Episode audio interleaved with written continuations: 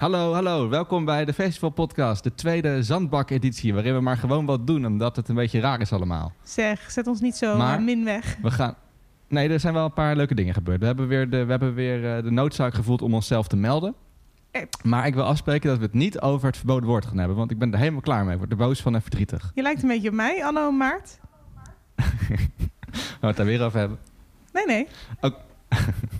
Oké, let's talk festivals, zoals ze in Frankrijk zeggen. Welkom bij de Festival Podcast. Elke twee weken slaan Julia van Kink en Jos van Festilied hun teentje uit en bespreken alle ins en outs van de festivalwereld. Festival Podcast. Nog steeds geen festivals. Dat Nee. kan ik bevestigen. Maar waar gaan we het wel over hebben? Ehm, nou, we hebben deze podcast. eh, het interessantste onderwerp wat ik vind, daar duiken we diep in, is eh, de festivalwereld in China. Dat klinkt een beetje willekeurig. Ik krijg straks iets meer duiding. Maar vond ik wel een interessant verhaal. Ehm, we gaan het hebben over ja, ook wat treurig nieuws, wat natuurlijk uit de, de festivalwereld komt. Want er zijn natuurlijk een aantal eh, bedrijven die hebben moeten snijden in hun. ehm, hoe zeg je dat? In hun bemanning, wou ik zeggen. In hun ehm, Personeelsbestand. personeelsbestand. Er zijn ontslagen gevallen. Vind ik, een ja, ja, dat is inderdaad wel wat het is. Ehm, we gaan het hebben over alternatieven. Dat hebben we vorige keer ook al in, heeft, eh, kort aangestipt. Maar ehm, wat zei je? Ik zei, mensen zijn daar maar druk mee. Geweldig. Dat klopt. Eh, we hebben gezien dat een aantal mensen eh, eigen varianten van festivals hebben georganiseerd. Dus daar duiken we in. En we hebben natuurlijk, voor zover er nieuws is, festivalnieuws. Nou, zullen we daar dan maar mee beginnen? Vers van de Festilied Pers. Het festivalnieuws. Ja, zullen we maar beginnen met het, eh, met het verdrietige nieuws? Doe dat. Dingen die, eh, dingen die eh, nog meer dingen die niet doorgaan. Nou ja, het zat natuurlijk een beetje aan te komen, maar dat Exit Festival in Servië, daar, is- dat is, die is Exit, Exit, Exit Festival. Ehm, ze- er leek eerst nog even op dat ze het eh, gingen verkleinen naar 4500 bezoekers. En toen eh, was het weer zo van nee, het moet toch eh 90% eh, moet eruit. En nou, uiteindelijk hebben ze, was, de was er een nieuwe regel vanuit de, de regering dat er bijeenkomsten van meer dan 10 personen niet meer mogen. Ja, dan, dan wordt het allemaal erg lastig. Moeilijk, ja. Ja, dus leuk geprobeerd daar in Servië. Maar doordat het een en ander weer oplaaide daar, is het helaas, heeft het helaas niet mogen baten. Ook minder leuk nieuws is er vanuit, eh, nou ja, vanuit Nederland. Veel plekken zijn ontslagen gevallen. Het is veel nieuws geweest. Eh, Paradiso, 013, Ziggo Dome, Avas Live en eh, Mojo. Ja. Allemaal een groot deel van het personeel dat helaas wordt ontslagen. Heeft ook alles te maken met het feit dat die NOW-regeling wegvalt per 1 september. En denk ik vooral het feit dat er geen, geen vooruitzicht is. Zeg maar, als jij weet dat je, dat je 1 januari of 1 april zelfs of whatever weer aan de slag kan, ja, dan kun je natuurlijk iets doen om, die, om dat geld ergens vandaan te trekken. Misschien om het zelfs te lenen. Maar ja, ja die, dan, kun je het incalculeren. Maar er valt nu niks te calculeren. Het is totaal onzeker. Er is geen spoorboekje vanuit de overheid. Er is niks naar de noppes en daar kun je niet op gokken. En dat leidt nu tot eh, dit bijzonder verdrietige nieuws. Geloof dat naar aanleiding van die ontslagen er een interview is geweest met eh, Ruben Brouwer van Mojo. Waar een aantal interessante citaten uitkwamen. Waaronder dat hij heel serieus aan de noodbel trekt en zegt als dit nog anderhalf jaar aanhoudt dan bestaan gewoon 90% van de bedrijven in de entertainmentbranche niet meer. Dus dat is natuurlijk wel een grote uitspraak. En ik geloof dat jij nog een uitspraak zag eh, die, jou, die jij wel interessant vond. Ja. Nou, ik vind het sowieso eh, wel interessant. Zij zijn heel erg eh, op de voorgrond, hè? Die, eh, die, die twee CEO's van, van Mojo. Doen veel interviews, vind ik. Valt echt op. Ehm, en ze zijn heel, willen heel erg, logischerwijs, van de overheid willen ze duidelijk. Ze vragen volgens mij zelfs om garant te staan voor het feit dat die festivals kunnen plaatsvinden. Dat die verzekeringen misschien wel door de overheid wordt, wordt, wordt, wordt, wordt, wordt gedaan. Ja. Dat ze die verzekering bij de overheid kunnen afnemen. Mocht het toch misgaan. Omdat ze nu de risico's niet kunnen nemen. Dat vind ik wel een interessante vraag die er is eh, voor de overheid. Ja, dus wie neemt de risico's? En ehm, zo had hij het ook over dat wellicht in de toekomst artiesten ook minder risico's willen en zullen nemen. Eh, dus met kleinere sets zullen aankomen of ehm, nou ja, is, Ja, hij zei, daar volgens mij als, eh, als concrete anekdote, zei hij, de tijd waarin Beyoncé met de 70 trailers kwam aanrijden bij de arena, die is voorlopig al voorbij. Ruben, eh, Ruben Brouwer zei dat, eh, de CEO van Mojo. Ehm, omdat niemand zulke grote risico's, financiële risico's, nog durft te nemen. Wat wel interessant is, want dat was natuurlijk al wel een van de voordelen van op festival spelen, is dat je niet je eigen infrastructuur hoeft te regelen. Je hoeft niet zeg maar je eigen eh, licht en geluid en zo te regelen. Eh, er staat al een podium. eh, die mensen worden daar al naartoe vervoerd. Of tenminste, al, die infrastructuur is ook allemaal gewoon aanwezig. Ehm, en zeker voor kleinere bands is dat, was dat al een van de grootste voordelen. Maar ik kan me ook voorstellen dat het voor de, grote jongens nu steeds meer serieus wordt. Dat iemand anders het risico voor ze neemt. Moet natuurlijk wel het festival bereid zijn dat risico te nemen. Maar als ze dat doen, eh, misschien omdat ze de verzekering hebben gekregen vanuit de overheid of vanuit een andere plek. Dan kun je je wel voorstellen dat die festivals eigenlijk alleen maar eh, belangrijker worden en meer macht krijgen over het hele livecircuit. ja. Dat is denk ik wel een, een con- concrete, concreet gevolg van wat er nu gaande is. Mogelijk gevolg. Nou ja, het ligt er ook een beetje aan hoe lang het aanhoudt. En dat weet natuurlijk niemand. Eh, en hoe snel het daarna weer opkrabbelt. Maar om een beetje het optimisme terug te brengen. Want het is meteen wel weer heel negatief. Een aantal festivals Ja. kijken ook gewoon vooruit naar volgend jaar. En gaan er vol goede moed vanuit dat dat gewoon kan en doorgaat. Dus er is ook wat nieuws over de edities van 2021. Ja, we mogen weer gewoon eh, vooruitkijken. En eh, ja, we zullen toch wel moeten. We moeten een beetje de moed erin houden. En misschien zelfs een beetje afdwingen dat het maar gewoon gaat gebeuren. Eh, anders komen we ook de zomer en de winter zeker niet door. Dus, wat is er allemaal gebeurd? Rockwerchter, eh, misschien wel de belangrijkste drop van allemaal. Die heeft eh 21 namen voor 2021 bekendgemaakt. Eh, waarvan de meeste eh, artiesten zijn die terugkomen. Maar ook zeker een aantal mooie nieuwe artiesten. Waaronder de Gorilla's. Ja. Die, eh, het lijkt erop dat die echt een uitgebreide festivaltour gaan doen. Wat wel bijzonder is, want ik meen twee jaar geleden stond overal nog eh Gorillaz hoef je de komende tien jaar niet meer te verwachten. Na die vorige tour. Dus eh, Damon heeft, zoals hij zo goed kan, weer even een andere gedachte gehad. En daar plukken wij nu wel mooi de vruchten van. Was wel een goede tour toen, hè? Twee jaar geleden. Geweldig. Ik ben echt blij. En ik vind ook echt, Gorilla's, die, eh, hun beste werk wordt op dit moment uitgebracht. Dat maak je toch niet vaak mee met namen op dat niveau. Ik ga die nog even laten bezinken. Kom ik volgende podcast op terug. Ja, die, eh, nou ja, die, laat me je helpen. Die, die Song Machine tracks met Aries en Momentary Bliss. Mhm. Nou, dat, zijn, eh, dat, dat, dat, vind ik echt fantastische tracks. Maar ook dat vorige album, de, de, de Now Now. Ja. Met daarop eh, Humility en, Ja, ja. eh, en Trance. Heerlijk. Doet het echt goed. En zeker de live versie die ze, daarvan maken. Ze, ze- live spelen ze het nog... Nou ja, kijk, Damon Albarn is natuurlijk echt zo'n typische ophutsende, ophitsende bijna frontman. een dirigent. Ja. Ja, daar, je, je gaat gewoon in een soort van trance bij die man. En Ja. je denkt, wow, wat going on? En nou ja, live nou, ge- gebruiken ze dat ook. En die muziek wordt nog, wordt nog veel levendiger. En je, ja, je voelt je echt een soort onderdeel van een movement daar bij Gorilla's. Dus inderdaad heel blij dat ze weer een grote tour doen. Waaronder Rockwerchter. Overigens heel benieuwd wat ze in Nederland gaan doen. ja, ik ook. Geen idee nog. Vorige keer was eh, natuurlijk Lowlands. Eh, misschien komen ze daar terug. Misschien dan Rabbit Hole. Misschien in de Ziggo Dome. We weten het hopelijk snel. Hebben we nog meer Nederlands nieuws voor 2021? Ja, eh ik moet nog even voor de administratie even zeggen dat eh, Best Kept Secret eh, de, de line-up eigenlijk bijna integraal weer teruggeeft. Dat is inmiddels alweer vrij oud nieuws. Maar ja, we nemen helemaal niet zo vaak een podcast op. Dus het is nog nieuws wat dat betreft. Dus daar staan gewoon weer, ik heb de poster toevallig aan de muur hangen hier. The National, The Strokes, Massive Attack. En dat zijn wederom de drie headliners. En een nieuwe naam is ook toegevoegd, dat is Jamie XX. Opvallend, die was eh 2016 natuurlijk nog headliner. En staat nu, even kijken, waar staat hij? Je moet hem helemaal, je moet hem zelfs zoeken op de poster. Daar staat hij. Als, eh, als, eh, als eh, laatste in de tweede lijn onder de National. Nou ja, Kijk. dat is opvallend. Maar zoals, ik geloof, Maurits heeft er wel op gereageerd. Maurits Westerik, festivaldirecteur, die zei... hij doet nu gewoon geen headline tour. Dus dat kan blijkbaar ook nog. Oké. Meer Nederlands nieuws vanuit hetzelfde festivalterrein, maar dan Wuha. Eh, die hebben ook de eerste drop gedaan voor 2021. Onder de eerste namen zitten Future, Young Thug, Slow Tie en S10. Maar misschien nog wel belangrijker, wie zit daar niet tussen? Dat is de grote naam die er dit jaar had moeten staan. Kendrick Lamar. En eh, ook al bevestigd dat hij inderdaad niet komt. Dus eh, los van dat hij nog niet is aangekondigd, komt hij ook echt niet. En dan kunnen we eigenlijk waarschijnlijk diezelfde conclusie wel trekken voor de andere festivals waar hij dit jaar had moeten staan, waaronder Rock Werchter. Ja.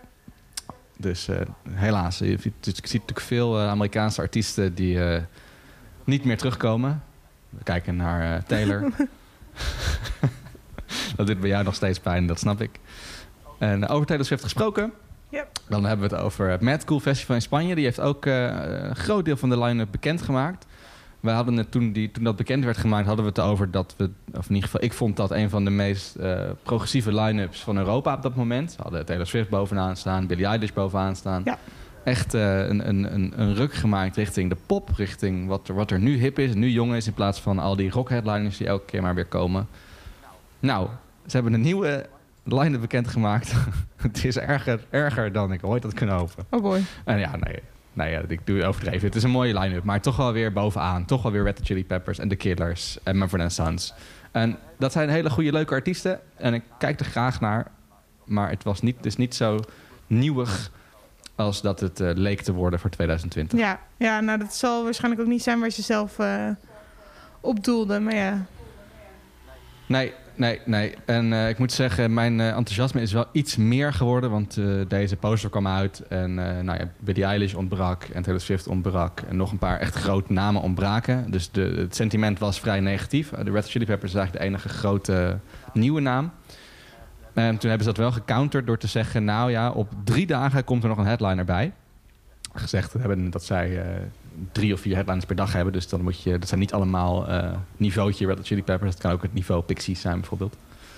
oké. Ehm, dus eh, dus dat, dat lijkt nog wel... eh, er zit nog wel opties in. Ik denk dat Billie Eilish sowieso terugkomt. Ja, wel? Want die heeft, die heeft inmiddels haar performance op iDays Festival in Italië opnieuw bevestigd.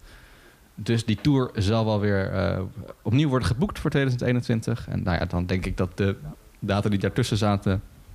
in principe wel weer worden ingehaald. Eh, wat ook weer goed nieuws is voor Werchter Boutique. Dat stond ze toch? Of weet je dat... eh, Oh nee, die was verplaatst. Dat was dat verhaal.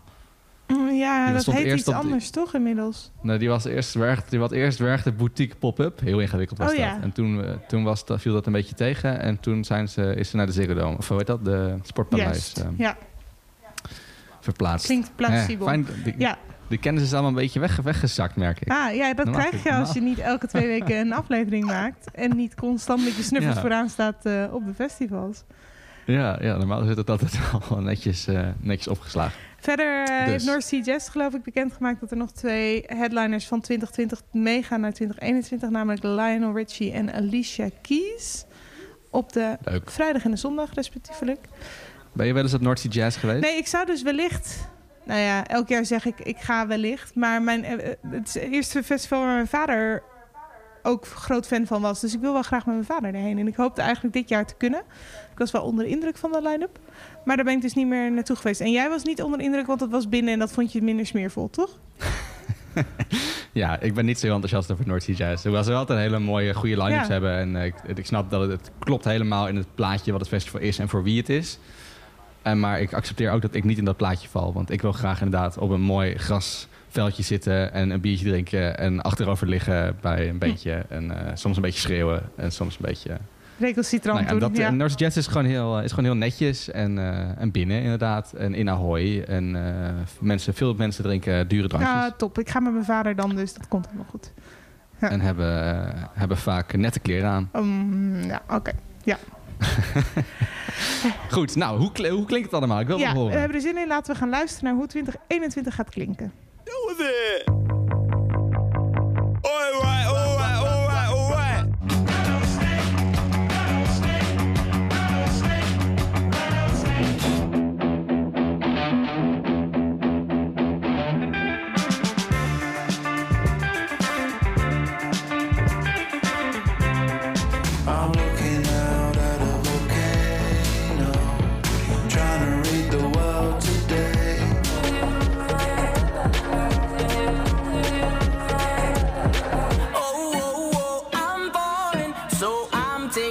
time on my ride.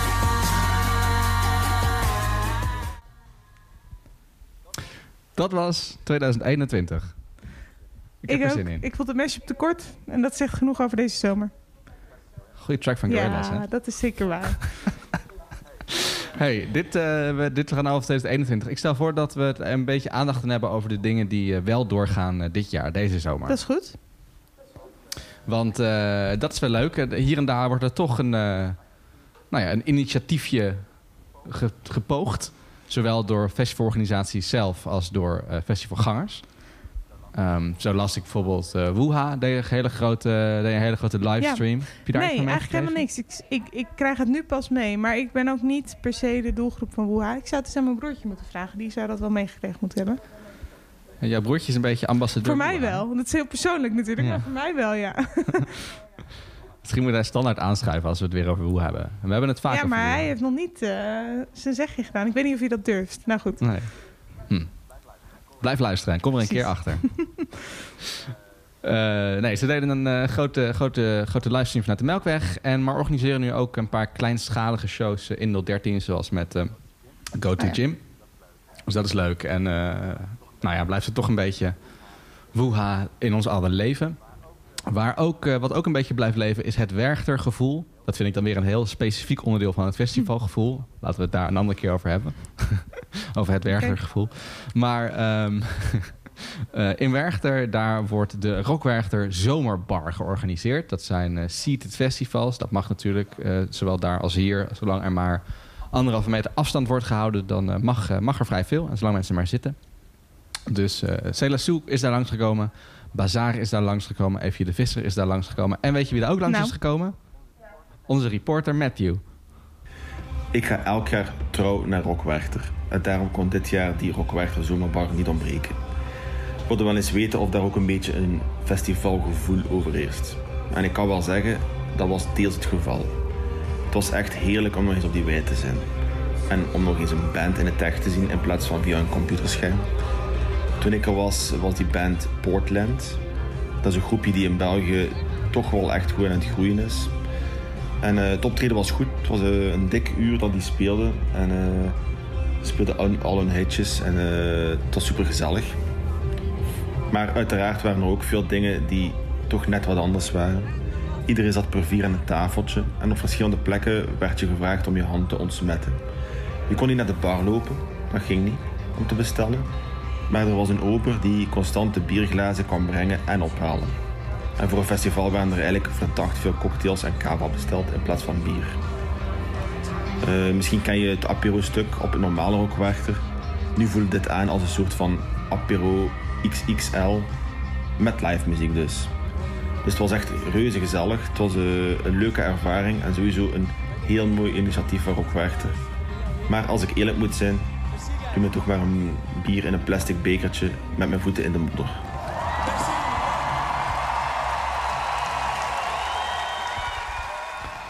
Dat snap ik wel. Ja, ik denk dat, dat Matthew een beetje, eh, net als jij en ik denk heel veel mensen die luisteren naar deze podcast, houden van dat festivalgevoel wat jij net ook omschrijft. Liggen bij een podium, biertje in de hand, blote voetjes op het gras of in het zand of in de modder, wat hij zegt. En eh, echt dat gevoel en dat krijg je niet met dit soort oplossingen. En daar, daar kan niemand iets aan doen.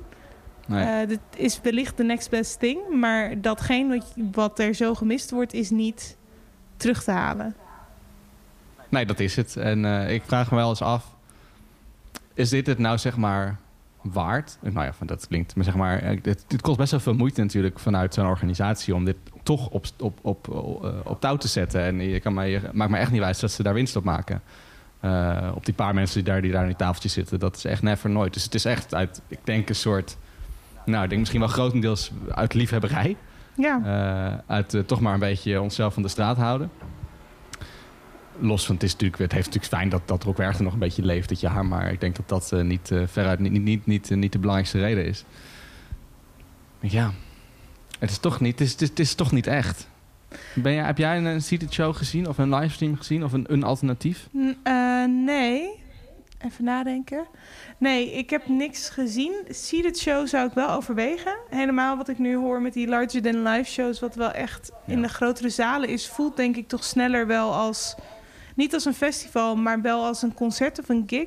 Ook al moet je blijven zitten en mag je niet echt alle kanten op. Dus dat zou ik wel overwegen voor een artiest waarvan ik denk die wil ik graag zien. Mijn issue Ja. is dat ik verwend ben met artiesten zien. Ik, ken er al heel, ik heb er al heel veel gezien. En degene die ik niet wil zien, hallo Taylor Swift, of wel wil zien, hallo Taylor Swift, die zitten allemaal in Amerika of eh, dat soort plekken. Dus dat maakt het voor mij wat lastiger. Maar ik zou een seated show zeker overwegen. Maar ook niet zoveel als dat ik een concert overweeg. En die livestreams, ja, eh, ik vind het concept heel cool. Ik persoonlijk weet niet of ik daar per se eh, nou zoveel aan heb. Ik ben, ik ben als ik, ik hang best wel veel op de bank. Ik kijk best wel veel tv en of tv, maar Netflix en dat soort dingen. Maar dan kijk ik het gewoon op de tv. Wil ik niet gehessel hebben van het stream van je computer of je telefoon weer op de tv hebben. Nou, nou, ik ben misschien een beetje te oud voor dat soort eh, zaken. Dus ik kijk dat minder snel. Ik vind het wel leuk, maar ik zou het minder snel echt opzoeken en daar een kaartje voor kopen en dat moeten zien. Ja, weet je wat voor mij een beetje het probleem is met die livestreams? In ieder geval met kijk, dat Larger Than Live, daar hoor ik hele goede verhalen over eh, wat betreft eh, wat er gebeurde in die Ziggo Dome. Ja, Eh, best veel mensen waren bijvoorbeeld bij de jeugd van tegenwoordig. Ja. Volgens mij veel, veel festivalgangers vonden hun weg daar naartoe. En dat was volgens mij, nou ja, in ieder geval na de omstandigheden, was dat, hard, was dat heel leuk. Ja. Ze hebben, maakten er echt wat vets van. En die setup die daar staat, ziet er, ziet er goed uit. En het is allemaal goed geregeld qua, Ja. nou ja, Faciliteiten qua, qua en- maatregelen. Maar het, een, een deel van het larger than life concept is natuurlijk ook dat die livestream, dat je het ook vanuit huis kan volgen. En aan de ene kant ben ik daar mega enthousiast over, maar ik denk dat het juist alleen maar werkt straks als zeg maar Coldplay in de arena staat.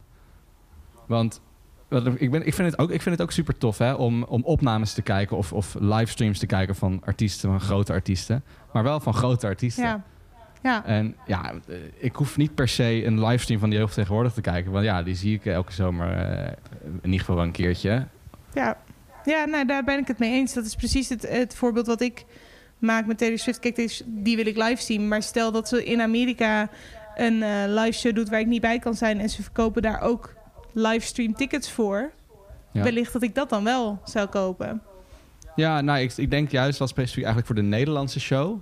zou ik dat heel graag willen. Als zeg maar zo, echt zo'n megaband, hè, zo'n zo'n Coldplay-achtige band... of eh, nou ja, eh, de Muse of, of, Mhm. of Pearl Jam... dan lijkt het me gewoon leuk dat je die show hebt gezien... en dat je dus kan meekletsen bij de koffieautomaat de volgende dag. Ja, je, maar zeg maar, dan heb beetje- je het over internationale artiesten... die naar Nederland gaan Ja. toeren. En tegen de tijd dat dat weer Ja. gaande is... is de noodzaak van dit... Nou ja, dat is niet helemaal waar. Tenminste, de noodzaak is inderdaad weg. Maar het- dat Larger Than Live is wel aangekondigd als in... dit blijft straks. Het is nu het idee dat we dit nu gaan testen en pionieren... maar wel met het idee dat we deze constructies straks houden. Dus je kan straks kiezen of je staat voor 100 euro sta je in de zaal... of je voor een tientje kijk je de show vanaf je bank. Ja, Dat vind ik wel interesting. maar als ik, de- als ik een show wil zien... dan wil ik voor 100 euro in de zaal staan. Ik wil wel voor, voor, eh, voor de artiesten die ik vet vind... wil ik 100 euro betalen. Maar ik wil, niet, eh, ik wil voor Coldplay wil ik niet 100 euro betalen. Maar ik wil wel een tientje betalen. Maar je hebt voor Coldplay toch ook tickets van 60 euro? Bij wijze Ja, van. vind ik ook, vind ik ook nogal duur. Ja, oké. Dus En, en nou ja, ik kom misschien een verkeerd voorbeeld, want ik vind dat toevallig wel geweldig. Ja, ik ook. ja, Dus oké. ik zou waarschijnlijk sowieso gaan. Nee, maar eh, ja, weet ik veel, noemen we noem een band. Eh, nou, Pearl Jam bijvoorbeeld. Dat vind ik eh, leuk, maar ook niet fantastisch. Dus, maar ik weet wel, dat is wel een event. Als in, iemand, iedereen die muziekliefhebber is, die, die weet wel dat er een Pearl Jam concert is die avond. En, en als je er bent geweest, dan zijn er wel veel mensen met wie je daarover kan kletsen. Nou, het lijkt me best leuk om daarover mee te kunnen kletsen. Omdat je het hebt gezien, weliswaar met een andere blik, maar... Ja, ik heb die drang wat minder. Maar goed, er zullen genoeg mensen zijn die dat wel hebben. En dan is het inderdaad een oplossing. En weet je wat het ook is? Ik, vraag, ik weet niet hoe kostbaar het is, maar ik vraag me af of het niet gewoon makkelijk zat is om het te streamen. En wat voor geld je daar dan ook mee op kan halen, haal je ermee op. En als het niet goed verkoopt, is het ook geen drama. Maar ik weet niet of dat zo is. Of dat het wel echt. Want volgens mij is Larger Than Life wel echt een bepaalde setup die echt speciaal daarvoor is. Ja, volgens gemaakt. mij ook. Maar in principe, ja, je kan het natuurlijk wel vastzetten, de zaakjes, in de Ziggo Dome. Ik ben wel heel benieuwd trouwens daarover gesproken wat de staat gaat doen. Ja, Want die heeft dus ook zijn eigen Larger Than Life eh, show. Maar daar kun je geen tickets voor kopen. Je kan daar niet bij zijn. Die show is puur en alleen voor de livestream gemaakt. Hmm. En ze maken ook echt een op maat gemaakte show... die helemaal werkt op de camera en eh, voor de kijker. Dus eh, ik, ik ga daar wel een kaartje voor kopen. ja dat klinkt ik ben, ben heel benieuwd hoe dat eruit gaat zien. Ik hoop dat zij daar dat zij een stap kunnen zetten waarbij ze het livestream echt als een apart kanaal zien, een apart podium zien en niet gewoon een vertolking van je normale show. De staat is soort wel altijd progressief met dat soort dingen met hun Ja. shows. Dus ik denk dat als er iemand in Nederland dat kan, dat zij wel de uitgesproken band zijn daarvoor. Dat denk ik ook. Dus ik kijk er heel erg naar uit. En ik hoop, eh, hoop dat zij dat ook, eh, dat ze die rol ook wederom weer waar gaan maken. Goed, dan. Ik zei het al even. We zijn, eh, er zijn ook heel veel festivalgangers die festivals organiseren. In het blokje dingen die wel doorgaan. Eh, eigenlijk een soort tuinfestivals. Hè? Mensen, mensen hangen een paar lampjes op en eh, kom maar in de tuin kamperen. Hey, het gaat eh, van heel klein naar mega profi, moet ik even zeggen. Want dingen die ik Ja? voorbij heb zien komen. Ja, we proberen op Kink onder de noemer Alternatieve Live Zomer... een beetje dat festivalgevoel en zomergevoel toch vast te houden. Geef er ook festivalbandjes voor weg hier en daar. En we krijgen dan wel verhalen binnen van mensen die echt... Nou, rondom Down the Rabbit Hole bijvoorbeeld ook... maar ook laatst rondom Zwarte Cross echt festivalboekjes maken... en eigen timetables en... eh, eh, nou, noem maar op. Eh, een collega van mij heeft met een hele vriendengroep van 20 eh à 30 man in een hele grote achtertuinruimte ergens met opgezette tenten en dergelijke. Zwarte, wat was het? Zwarte Cross 2020. Alles is mogelijk georganiseerd. Met eigen festivalbordjes, eigen, eigen timetable. En, nou, ze hadden Mag geloof ik mag dat er iemand in, bij zat die al zo'n tent had en lichtjes had. Dus de setup was er in feite al. Maar zij zei, nou, ik was 80 euro voor een weekend kwijt. Dat ben ik normaal gesproken op de cross kwijt in een half uur. ja. En eh, ik heb echt het leukste weekend gehad. Dus dat is, wel, dat is wel leuk om te horen dat er... Het is niet dat het vervangbaar is, maar dat er wel leuke positieve alternatieven zijn. Ik, ben, eh, ik vind het vooral fijn dat, eh, dat het festivalgevoel, dat zie ik toch altijd een beetje als. ik ben er altijd een beetje theatraal in, maar ik zie het altijd een beetje als een, als een politiek statement. Ja, Als een, eh, als een, als een beweging. vrijheid, eh, blijheid, dat soort dingen. Ja, nou, ik denk, ja, nog iets dieper dan dat. Ik zal er eh, niet nu, nu op ingaan, maar ik vind het belangrijk dat dat, dat dat er is en dat dat bestaat. En ik vind het fijn om te zien dat die gedachten, dat die waardes, dat die ideeën gewoon door blijven gaan. Ook al zit de rest van de wereld eventjes tegen. Goed, dat gezegd hebbende, we hebben een, ehm, onze redactie heeft een leuk eh mashupje gemaakt. Hè, om een beetje de sfeer te proeven. Het is eigenlijk een sneltreinvaart langs alle tuinfeesten van de afgelopen periode, tuinfestivals. Ik ben benieuwd. 3, 2, 1, go!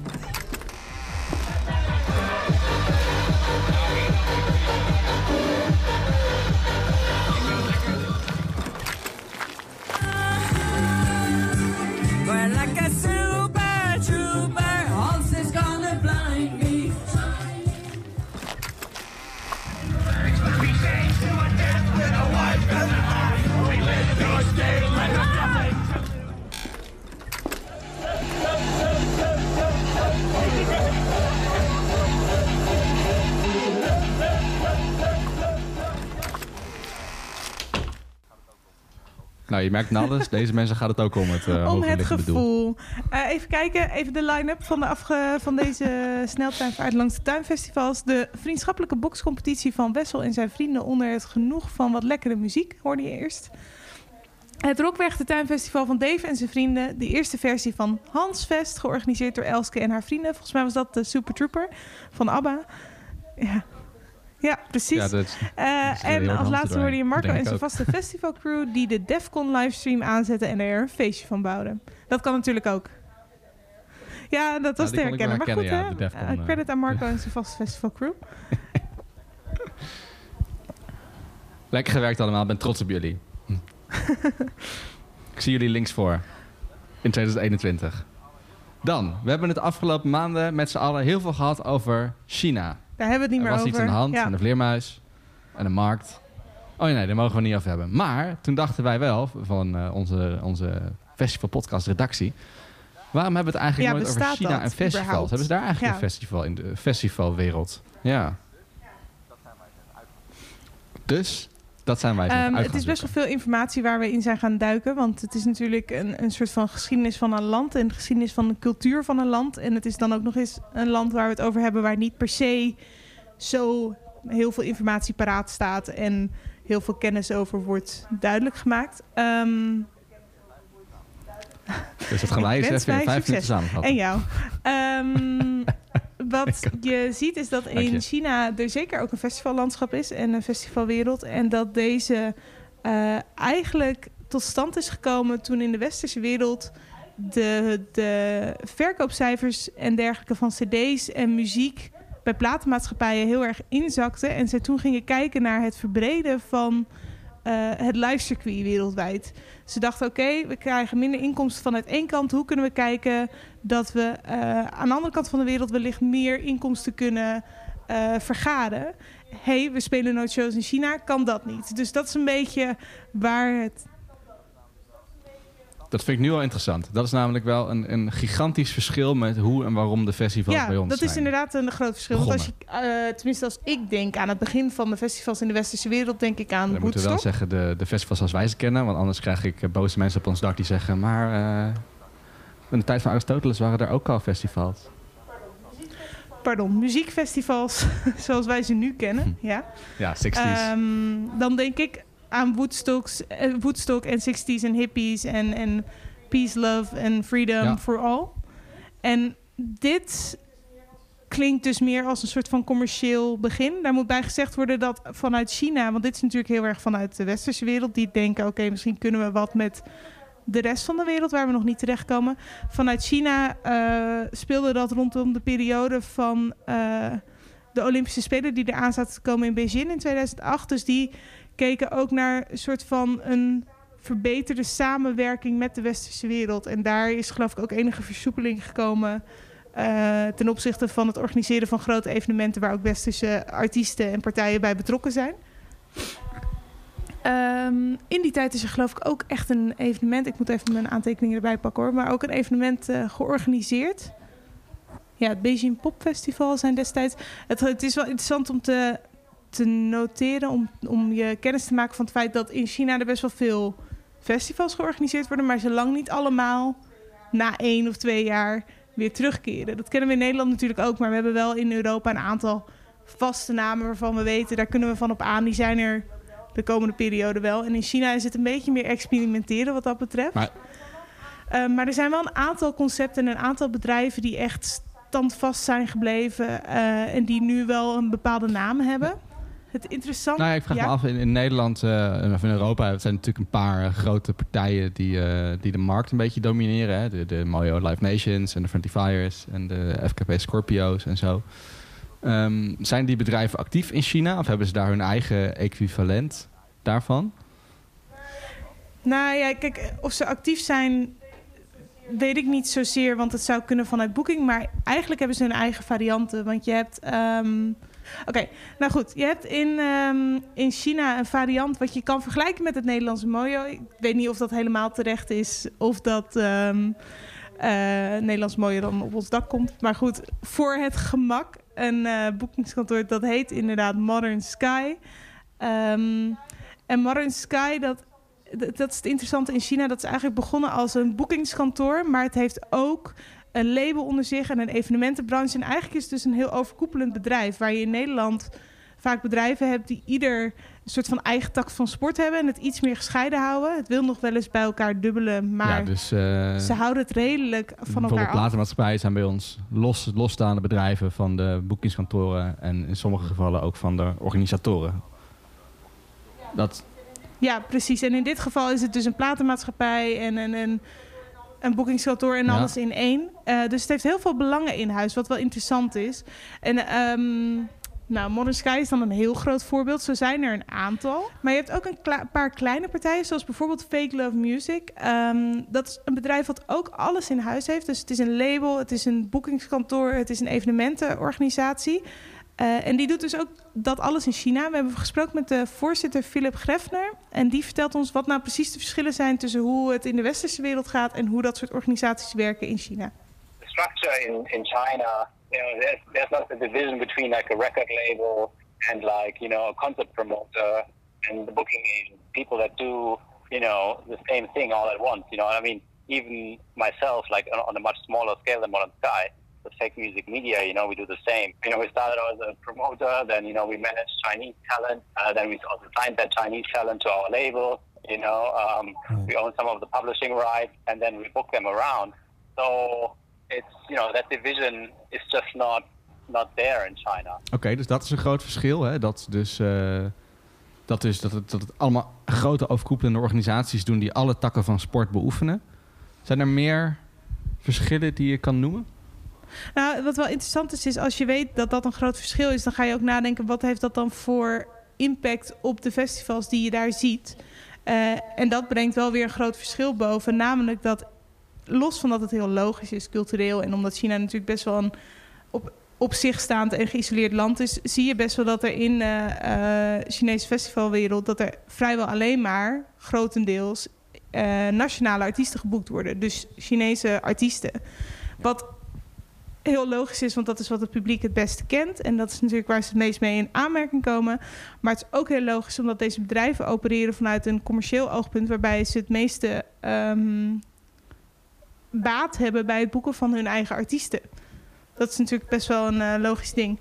Daarbij is het zo dat de festivals in China, en dat stipt een beetje aan wat jij ook al zegt, zegt met hoe het ooit ontstaan is. Eh, de sfeer is daar gewoon net iets anders.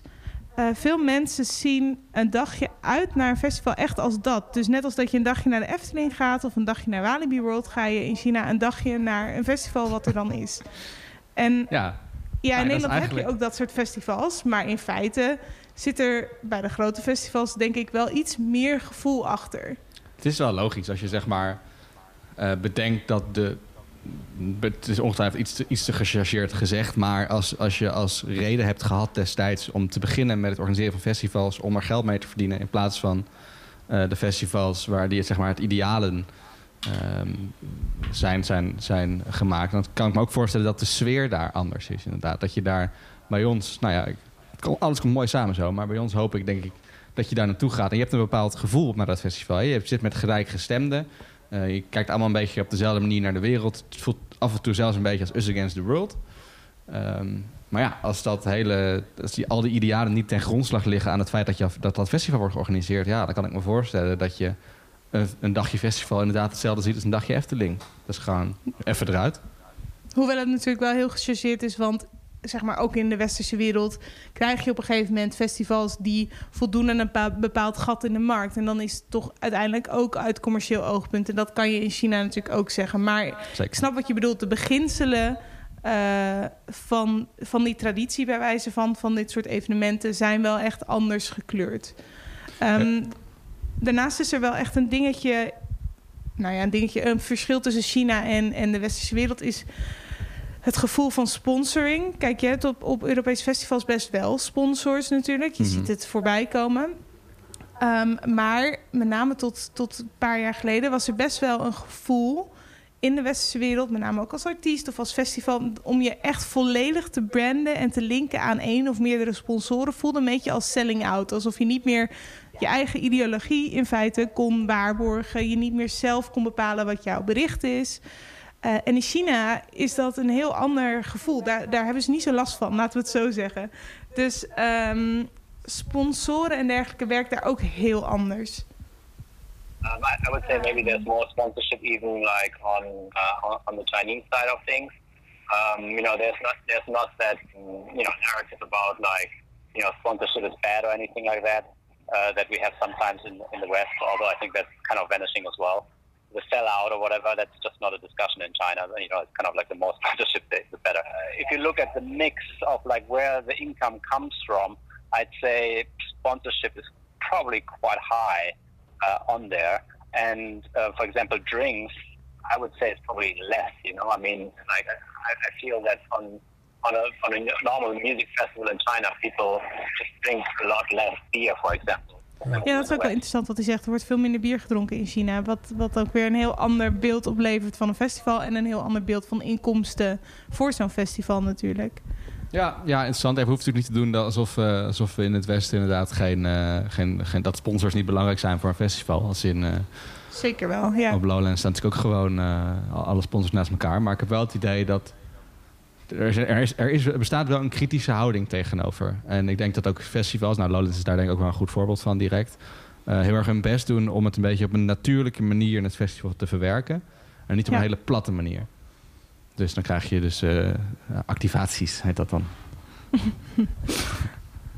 Maar de iets leukere tenten, zoals een, een, een, een, een, een eigen tentje waar je bepaald bier van een eh, merk kan drinken. Of Je, het is gewoon iets, iets Nou creatiever ingepakt dan banners overal. Ja, laat ik de voorbeeld, bijvoorbeeld op Lowlands, bijvoorbeeld die, eh, die Hacienda stage die daar staat, dat is natuurlijk de, is eigenlijk de Bacardi. Zij sponsoren dat gewoon. Ja. Maar ja, het is toch wel een verschil of jij heel groot een Bacardi-logo, wat daar ook- op staat, maar eh, bij de ingang zet en, eh, en eh, drink nu allemaal Bacardi. Of dat je een leuke, een leuke tent maakt met leuke programmering, dat er leuk uitziet, wat past binnen het festivalgevoel. Ja, dat voelt toch veel logischer, natuurlijker. En eh, nou ja, grappig dat dat verschil er dus ook is. Dan even qua line-up. Dus hoe zien die festivals eruit? Ik heb toevallig net nog een, ehm, of niet toevallig, met heel doelbewust net Nou. nog een aftermovie gekeken van eh, Strawberry Festival. Een van de grootste, eh, een van de grootste festivals in China. Ehm, van 2018. En wat mij opviel, vond ik wel interessant. Want dat is echt een van de grotere festivals. Heeft ook vijf of zes verschillende podia. Ehm, en die podia zijn ingedeeld op genre. Dus je hebt een indie podia. En je hebt een pop podia. En je hebt een post-rock podia. Nou, en zo heb je er allerlei verschillende stages. Ehm, en één podium. En dat is gericht aan buitenlandse artiesten. Nou, ik denk dat, dat wij westerse artiesten, de muziek waar wij naar festivals eh, voor gaan, dat die daaronder vallen. Ja, Ehm, allemaal op één hoop. Ja, en we, nou ja, we hebben al gezegd, er zijn dus minder buitenlandse artiesten, artiesten die wij herkennen. Ze zijn er wel. Het, is, ehm, het brengt wat minder geld in het laadje dan normaal gesproken in de westerse festivals. Want ik denk dus ook, de tickets zijn een stuk goedkoper. Er wordt meer geld voor de organisatie verdiend aan sponsoring. Dus er wordt minder aan mensen gevraagd. Betekent ook wellicht dat er minder in het laadje komt en ook minder dus aan een artiest betaald kan worden. Buitenlandse artiesten zijn gewoon minder gewild daar. Dus het, ja, betaalt ook dan gewoon minder. Dus dat zorgt voor, eh, voor ons, als je denkt, oh, ik ga naar China om daar eens naar een festival te gaan en kijken hoe het is, dat je je daar wel bewust van moet zijn dat dat echt wel minder aanwezig is daar. Desalniettemin zijn er wel een aantal artiesten die ook naar China zijn geweest voor dat soort festivaloptredens, zoals Al J, Disclosure, Charlie XCX bijvoorbeeld de afgelopen paar jaar. Linkin Park is er geweest, de Wombats. Ehm, maar je hebt ook artiesten, bijvoorbeeld Björk, die stond eigenlijk gepland om daar te komen. En die sprak te- voor haar optreden steun uit voor Tibet. En toen was ze niet meer welkom.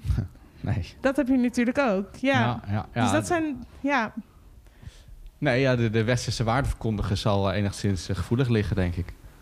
ja, ik weet niet precies hoe dat eruit ziet. Jammer genoeg hebben we niet een contract om te kijken Björk, als je luistert. werkelijk ergens in staat genoemd. Maar ja, het, het is ook wel ergens logisch. Je kan niet naar China toe gaan en zeggen... oh, eh, jullie zijn een communistische staat en het gaat allemaal slecht, bij wijze van. Want ik denk niet dat dat gewaardeerd wordt, nee. Ehm, terwijl wij in de westerse wereld best wel gewend zijn aan artiesten die een politiek statement maken tijdens of rondom hun show. Ja, En dat misschien ook wel mooi vinden. Nou, dus dat, dat is een beetje hoe het er daar uitziet. Dan heb je nog qua prijzen misschien ook wel leuk. Bijvoorbeeld zo'n Strawberry eh Beijing 2018. Een dagkaartje daarvoor kostte 320 yuan. Dat is een krappe 40 euro. Ah. En ehm, als je alle drie de dagen wilde gaan, dan was het 780 yuan. Dat is 98 euro. Dus wat dat betreft... goed te eh, betalen. ja, alleen dan moet je dus wel een beetje bekend zijn in de Chinese muziek. Of gaan voor de sfeer. De sfeer die ook in de Efteling hangt. Ja, dus nou ja, dat vind ik een hele leuke sfeer. Ik ook. Leuke laafjes en zo. Precies, gezellige muziek. Nee, ja, maar goed, het is dus echt een heel... Het is wel interessant, maar het is een heel ander sfeer en beeld dat wij kennen... dan dat wij kennen bij festivals. Leuk. Nou, goed dat we daar ook eens een keer wat meer over weten. Houd, houd, Ja. houd ons een heel klein beetje uit de bubbel.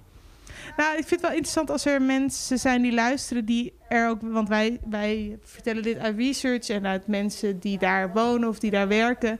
Maar wij weten natuurlijk zelf niet zoveel van. Dus als er mensen zijn die werkelijk naar festivals zijn geweest... en dit kunnen beamen of volledig onderuit kunnen trappen... eh, laat dan vooral wat van je horen. Dat vinden we leuk. Je kan een eh, e-mail sturen naar festivalpodcast.king.nl. Berichtje achterlaten op het Festileaks forum. Dat dekt het wel, denk ik. Ja, en eh, je weet vast wel waar je ons kan bereiken. Wij lezen in principe alles. Alles. Alles. Nou, oké. tot zover. Ga je nog wat leuks doen komende tijd? Nog een festival gepland? Zet. Nee, jij? Eh, nee, ja, wij zijn eh, net als jullie lekker druk met onze alternatieve festivalzomer. Die bij ons niet zo heet, maar wel zo is. Even, ze, ehm, wat, er was gisteren of eergisteren, dat is dan actualiteit, dat het verjaart tegen de tijd dat je dit hoort. Maar was er in het nieuws dat er weer best wel een flinke toename is in eh, hoeveelheid besmettingen. ja. Ben jij niet, net als ik een beetje... Ik ben inmiddels pessimistisch, hè, want ik begon heel optimistisch. Dus ik ben het spectrum omgeslagen. Ben Ja. jij niet heel pessimistisch, net als ik, dat het nu... Zeg maar bijvoorbeeld dat het, dat het nog, nog veel langer gaat duren. Dat we weer drie maanden binnen zitten en dan weer voorzichtig moeten opkrabbelen. En dan weer. Nou ja, ik heb mezelf eh, daar al een tijdje geleden tegen beschermd. In de zin van, het maakt me allemaal geen reet uit als ik in juni 2021 maar op het festival sta. Dus wat er tussen nu en juni gebeurt, maakt me echt niet uit. Maar goed, als we in juni op festivals willen staan, dan Snap moet het ik. in zeg maar januari wel een beetje normaliseren. Zeker, dat is ook zo. Dat is ook zo. Maar ik heb, eh, ik heb volle hoop dat het allemaal gaat lukken. En ik, eh, die tweede golf die komt er ongetwijfeld. En dan gaan we allemaal nog een keer binnen. Maar in december komt er gewoon een vaccin. En dan eh, is het allemaal opgelost, joh. Oké, want er was wel. Oh ja, daar hebben we het niet meer over gehad. Er was ook iemand van Lollapalooza, een, een Ja, de baas. organisator. Of de, De baas. founder- founder. Eh, Mark Geiger. Ja, Geiger, die, was, die had zei slecht dat hij- geslapen. Huh? Die had slecht geslapen. Ja, die zei dat pas in 2022. ehm, wat hem betreft dacht hij weer festivals zouden zijn. Ja, kijk, het is, een, het is echt wel een reëel scenario. Ik doe het natuurlijk een beetje optimistisch, want eh, dat, dat moeten we ook maar een beetje doen. Nee, het is natuurlijk, eh, dat, is natuurlijk, dat zou kunnen dat het eh, volgend jaar weer niet lukt. Aan de andere kant, ja, als dat zo is, dan gaat het wel echt, echt mis volgend jaar. Want eh, iedereen zit nu al op zijn standvlees. En nog, een, nog een zomer eruit, dat gaat de, de muziekindustrie niet overleven. Ja, Zoals we hem kennen. En ik denk ook dat als we in 2021 festivals hebben... dat dat echt niet op de manier zal zijn waarop we dat vorig jaar hadden. Daar zullen aanpassingen worden gemaakt. No doubt. Eh, ik denk alleen... Ik denk, ik hoop... Dus dat, is meer, dat is meer de hoop die praat dan de, dan de kennis. Maar ehm, dat, dat, dat die festivals wel plaatsvinden in... Nou ja, met, met distancing rules en met veel meer, veel meer aandacht en, en, en, eh, regels rond, rondom hygiëne. En ja, als het toch 2022 wordt, dan ehm, hebben we een probleem.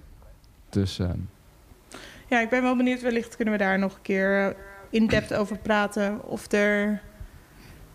Of er. Het is allemaal speculatief en wij weten er het fijne niet van. Maar misschien zijn er mensen die daar wel wat meer kennis over hebben. Van oké, wat zijn dan concreet de consequenties voor allerlei verschillende takken in de muziekbranche? Ehm, zowel als voor bezoekers op termijn van dat soort evenementen. Ja. eh, als het nog langer aanhoudt. ja, interessant. Wat gebeurt er als bepaalde organisaties failliet gaan? Is dat, eh, ja, zijn we dan voor altijd, hebben we dan nooit meer Lowlands? Of wat, hoe zou dat dan eh, gaan? Dat zijn allemaal interessante vragen. Waarvan we hopen Ja, dat, we nooit, dat we nooit in de praktijk hoeven ondervinden. Maar wat inderdaad wel leuk is om misschien een keertje om te over te speculeren met iemand die er echt verstand van heeft. En speculeren vinden wij nou eenmaal leuk om te doen. Dat gaan we ook nog een keertje doen. Maar zoals deze aflevering ook, we melden ons weer als we iets te melden hebben. We verzamelen wat onderwerpjes op. Heb je zelf iets waarvan je denkt, daar moeten we het echt even over hebben? Eh, drop het gerust. Gooi het over de schutting. Eh, je vindt onze weg wel. Heb jij nog iets te melden, Julia? Of mag ik eh, onze redactie heel erg bedanken? Het nieuwe album van de Chicks is heel goed. De chicks. En dan nu. De, de formerly known as the Dixie Chicks. Oh. En dan nu. Ze vonden de Dixie... Oh nee, dat is... Ja, en dan nu de, de redactie. Ontzettend bedankt. In het bijzonder Hanna voor het afgelopen stuk over China. Dat eh, helemaal werd uitgewerkt. En Matthew bedankt voor de, het verslag live vanuit de Rock Werchter Zomerbar. Malou bedankt. Job bedankt voor het overzicht. Ruben en Joris bedankt voor de redactionele werkzaamheden. En dan zijn we weer rond met het grapje. Tot de volgende. Dit is een podcast van Kink. Voor meer podcasts, playlists en radio, check kink.nl.